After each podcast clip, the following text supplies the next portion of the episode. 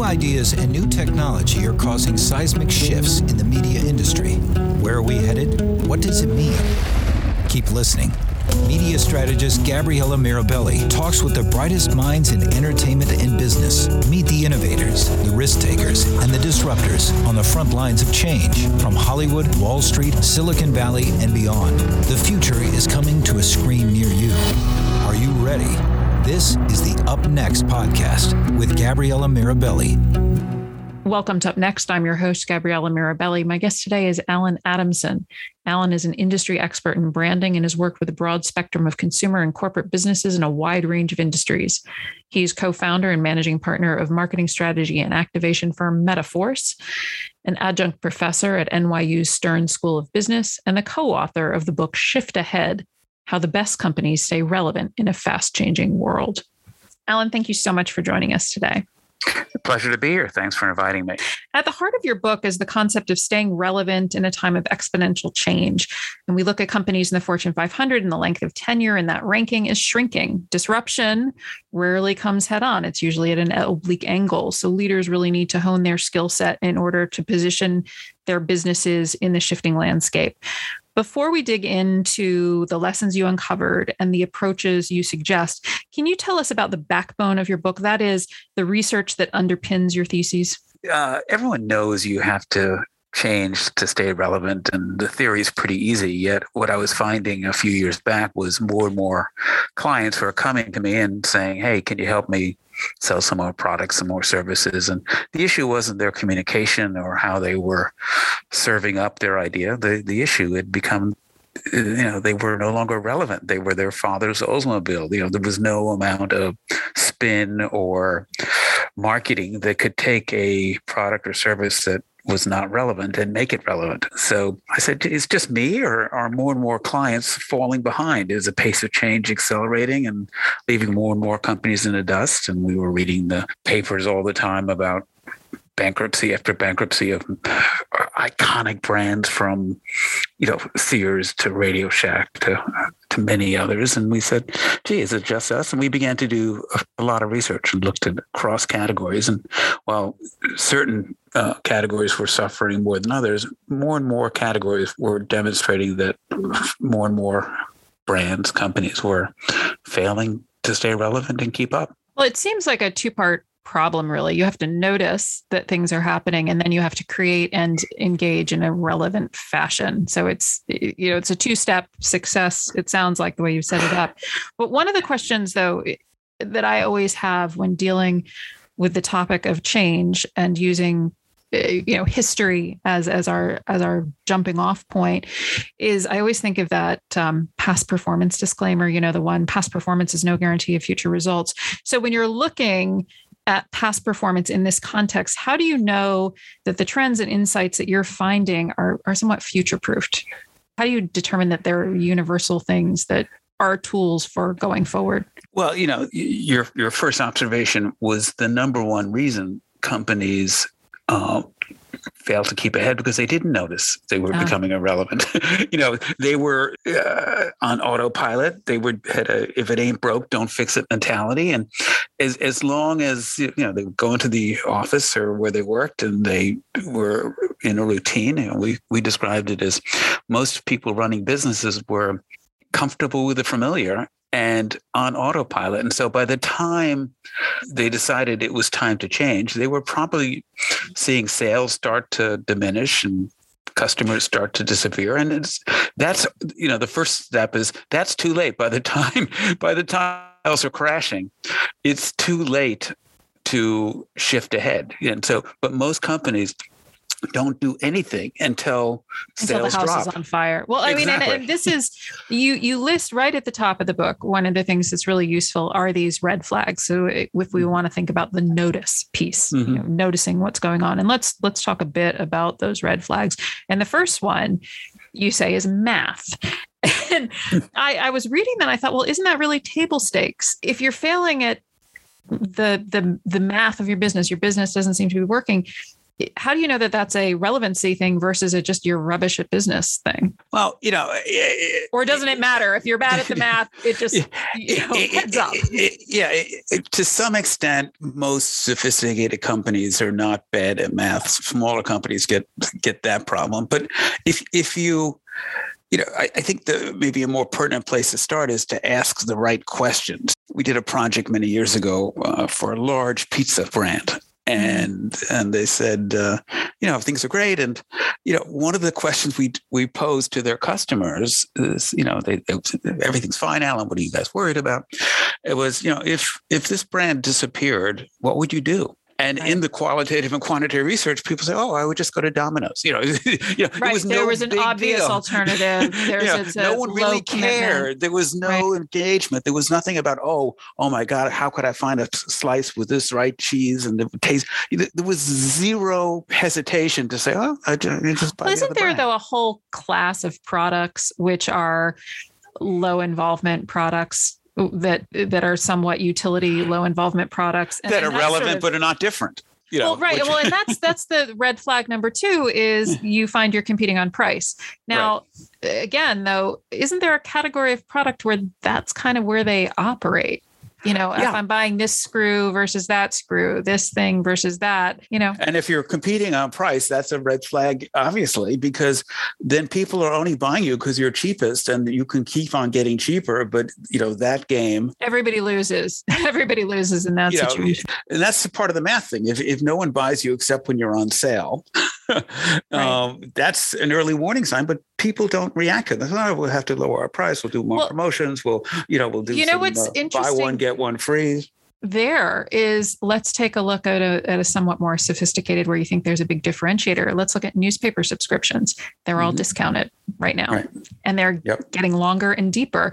And yet, if you talk to newspapers, they are still saying we're so different. We're so different. We're so special. It's like, okay, then why? Well, that's a classic challenge with the um, uh, lots of free content online, which is everyone can get anything they want for free. And so why pay for it?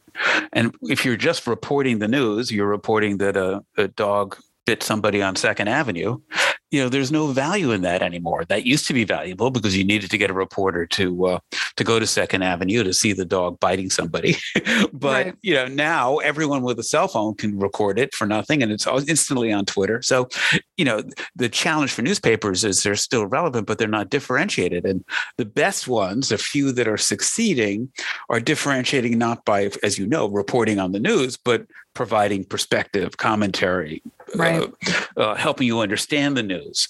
And very few papers have succeeded in that. Even the ones that are trying to are, are struggling because um, their main relevant differentiation of having news that was important and different that you couldn't get from anywhere else is disappeared across the entire sector. Right.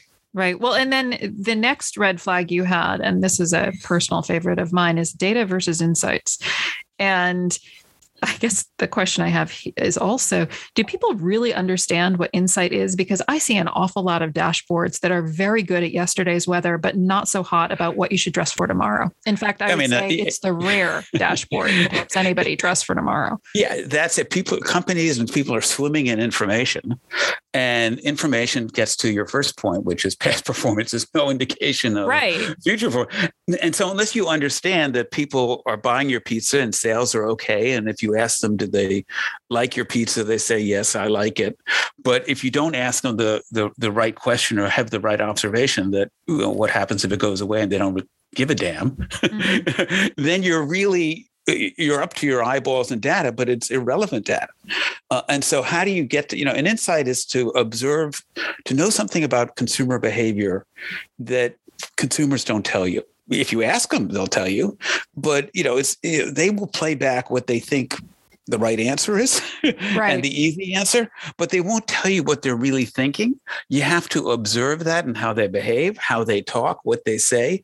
And that's why usually marketing and, and lots of business is, is really hard because people look at what customers and consumers do, but they don't really get at the why. And the so what. Right. exactly. And so well, and that this this leads to arrogance, which is a great one. I, I think that this is so important. But it also makes me think of Steve Jobs and his quote about customers not knowing what they wanted until they're provided with it. And he was obviously insanely arrogant, but also absolutely effective. And so, character, culture, if you're in an arrogant business, if you're a leader in an arrogant business, you know, to your point about the people showing up and things are fine, and why would I change? It's not broken. How how can you get out of that headspace? Yeah, well, arrogance is and we can we can have a whole conversation about Steve Jobs, but you know, I, I, do buy into his premise that if you ask consumers what's around the corner, what do they want next, you know, they can only imagine. They only have a rear view mirror. They can tell you what they've liked, but they can't they can't see around corners. So uh, if you're in a business that requires you to see around corners, waiting for consumers to tell you they want a pad where they can use their fingers to to, to draw, and uh, you know they, they they can't they can't tell you about an iPhone. Uh, arrogance though is pretty prominent because the more successful you are initially, the more confident you become that you you know what you're doing and and industries get very inbred and they surround mm. themselves with people. I, this is a dated example but you know when the cell phone industry oh. ended and you talk to anybody we did some research among people who were in that space whether was blackberry or motorola or the other players. Nokia. Nokia exactly. And you ask them you know are you worried about early, you know, early on in the iPhones, who would spend, you know, $600 or $200 or whatever the number is to buy a phone when I can sell one for 100 yeah flash forward to a couple right. right. And and and you know who would ever it was true of the blackberry people no one will ever get used to typing on a screen. They they want a keyboard. The keyboard will be here forever. We, you know, that's ridiculous. That's a that's a that's a toy. And right. so you get so confident in your business. And the same in big beer companies. Who's ever going to challenge Budweiser? You know, you know, and you surround yourself with people that say, yes, you're right you're a genius. And that's what happens in successful organizations. The people that have different perspectives wander away, and you're left with people who've been drinking the Kool-Aid forever.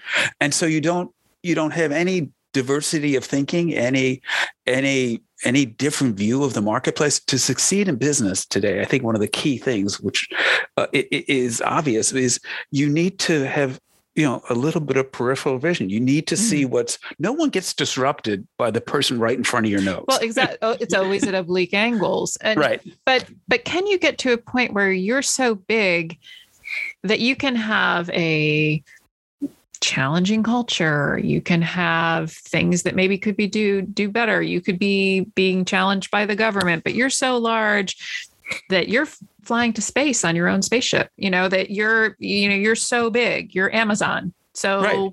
I, you know, what's going to really disrupt them? Do, can you get to that size? I well, everyone. Can you, you know, still can you still be yes. disrupted?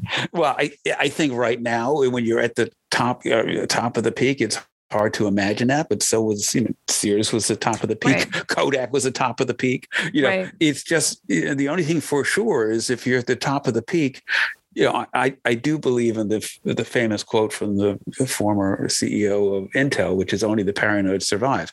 Once you be, once you once you become so certain that you know you're you know king of the castle or queen of the castle, you know, then um, then the only thing that will surely happen is you'll eventually you know um, topple which brings us to our last red flag beautiful setting it up of the yertle the turtle story uh, which for listeners who didn't read Dr. Seuss, I don't know the one listener who didn't read Dr. Seuss, Yertle the turtle uh, was the king of them all, and he wanted to mm-hmm. anything he surveyed, he was king. He would he piled up all the turtles, and um, he could see more and more and more, and he wanted to get higher and higher and higher, and eventually, who's the turtle at the bottom? Is that Mack?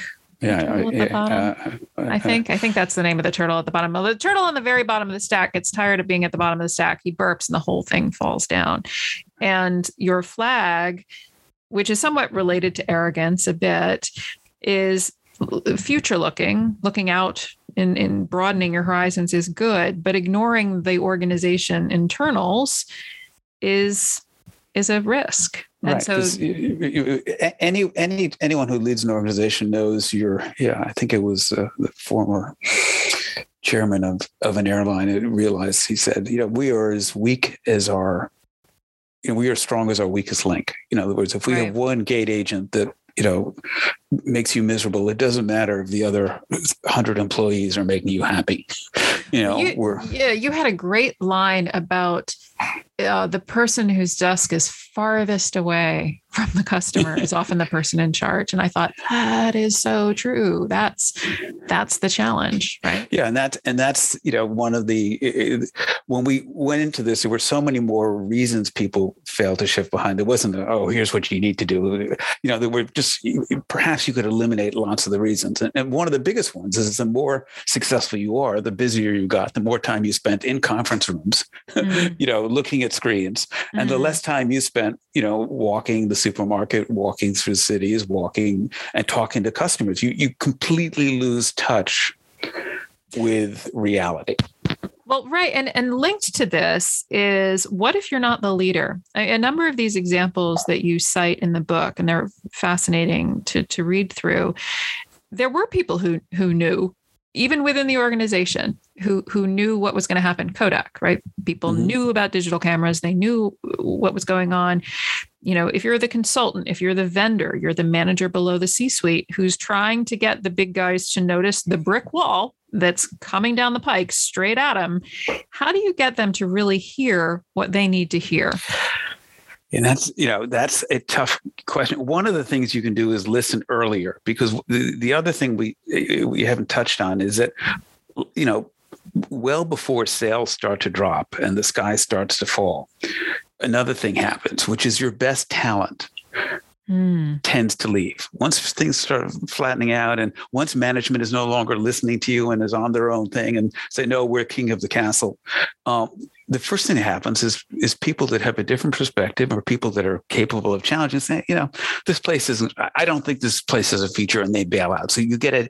a huge talent suck um, once you're in the spiral of lowering revenues and sales. And so, so the trick is earlier on, make sure you embrace the organization and look for the fringes. Look for people to have different points of views and listen to them early on because they're not going to hang out forever and say, you know, I, I, don't think film is going to be the future. I told you that a year ago. I told you that. Once, once you don't listen to them the first or second time, you may not act on it, but at least listen to them. You know, well, but that's, typically again, they move on. Still, so I guess the, the thing is that's still a leadership perspective. You know, right. that's the leader needs to listen, needs to pay attention. And another maybe red flag is internal mm-hmm. turnover of your top people. That's something right. you should be paying attention to. Interestingly, if we look at what's been in the news about the great resignation, is there perhaps a systemic relevance problem going on?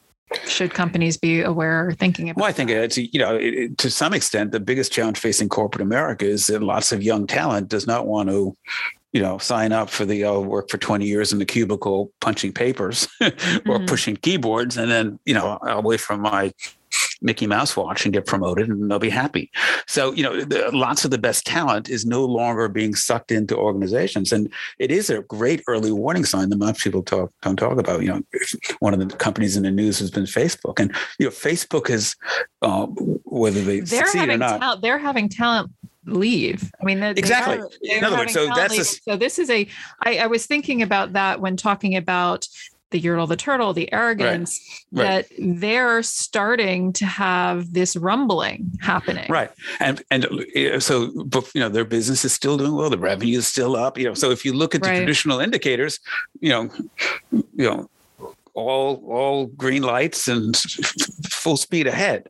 But if you look at the softer things that you need to look at to see if things might be a little shakier, you should think about it.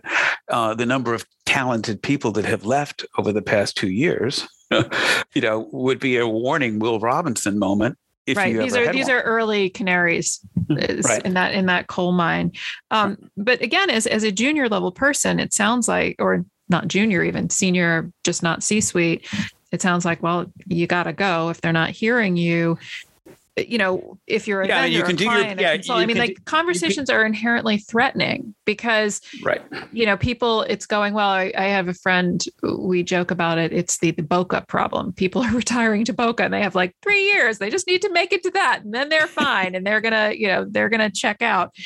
And so trying to get them to see the light can be challenging. I, I- don't have an answer for that. I think uh, ultimately, you know, when you're in an organization and you're saying that the sky is going to fall and we need to do something and no one is listening and no one's making any sort of change, Mm, you know, I do think it's unlikely that if you wait five more years, they're going to wake up and say, "Oh, let's do it." Typically, what happens by the time they do something, you know, you find out that most organizations can't shift ahead mm, because they have waited too long and they've lost the talent, as we just said. You know, the Right. best talent has gone out the door. They, you know, they have no more money, so all they can possibly do is discuss you know how to cut costs and how to cut cost and Right. uh, and it's a uh, you know it's unlikely any of them you know can pull out of uh pull out of the spiral right. The uh, death spiral that um, they, they just right. are in. and so we don't have any eh, you know easy advice for Hmm. you know if you're in you know if you you know go back in time if you are that radio shack or you're Right. that that company that is been around forever and you've just watched um slowly wither on the vine there is no magical take you know take two aspirins and call me in the morning and things are going to be okay it's really hard to fix unless the event i was just in, interested by uh, you know the, the potential turnaround of Hertz. I've been Mm. skeptical of the car rental business with Uber, and uh, are they really even looking at that? And are people ever rent cars again? But rather than just come back and do the same thing, I think it's sort of interesting that they were the one car company that took the chance and said, "We're going to spend two billion dollars and buy the biggest fleet of electric cars out there." Yes. So, Yes.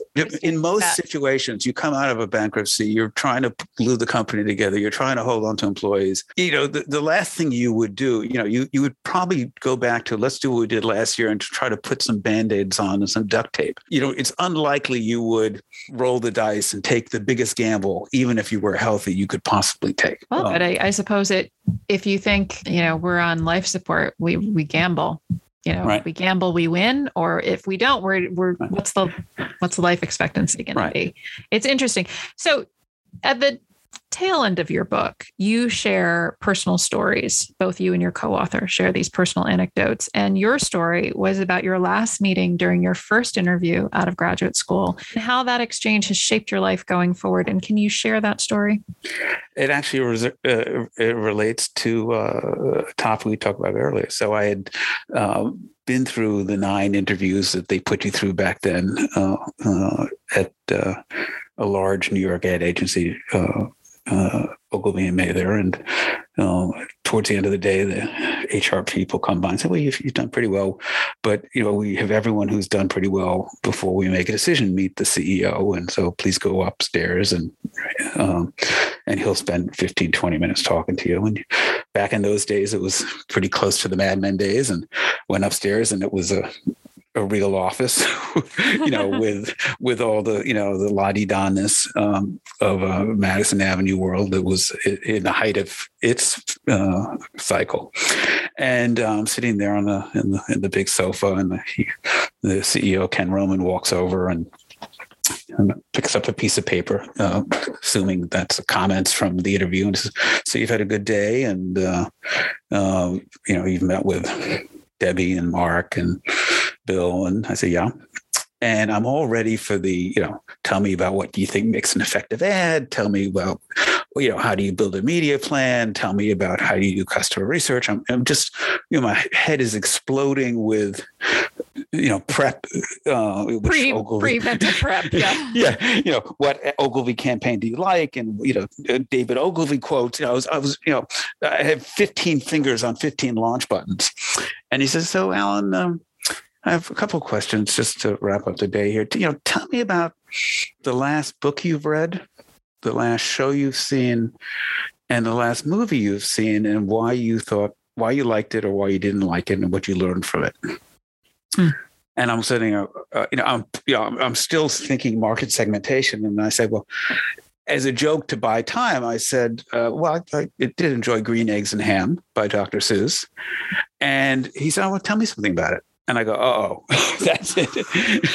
you know, he didn't get the joke. But fortunately, I I picked another book other than Green Eggs and Ham, um, and uh, I survived it uh, somehow uh, by you know uh, uh, being able to recover from a total head was in the wrong direction. My head was in the wrong. And afterwards, I got to know him obviously much better over the years. And I asked him, you know, Ken, why did you ask that question? He goes, well, you know, in our business, uh, we need to be our clients' eyes and ears. They are in the office, as we just talked about in the conference, and furthest from the customers. You know, we need to help them see what's happening and to do effective advertising. You need to be in touch with culture, with art, with uh, music. We, you, you need to help them. You need to be their seeing eye dog to help them see what's going on so they can stay relevant. And you know that simple idea of knowing that part of my job to help clients stay relevant and be effective in the marketplace is to stay in touch with what's going on because most of their time uh, later when I was at Unilever, it became clear most of my time was in production meetings and uh, uh, sales meetings. You, are in conference rooms 24 7 looking at screens and Excel spreadsheets. You're not out you know, uh, reading the arts section of the New York Times. And so um, that piece of advice has stuck with me. And I still think is perhaps even more relevant today. Well, uh, absolutely. Uh, ever. I think it's really interesting.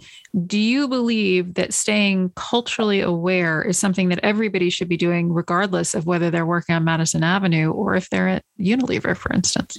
Yeah, I think it's the it's the the number one reason companies fail to stay relevant is their their leadership and employees get in a bubble right. Their bubble. They're in the beer business. They're in the, the tuna fish business. It doesn't matter what you know, they get into a bubble and they don't see you know uh, they they become myopic the famous marketing myopia. They they become less tuned in to changes. They, they don't see changes until they're right in front of their nose. In fact, we had an interview for the book with the former CMO of American Express, uh, named John Hayes. And he said one of the best things he did to, to help him keep relevant over the years he was there, he was there for 20 years. He said, you know, I hired some of our celebrity people to help as advisors. So he hired Tina Fey, not so much to be in lots of American Express commercials, but to be his advisor as to what's going on, what's hot, what's funny, what's trendy.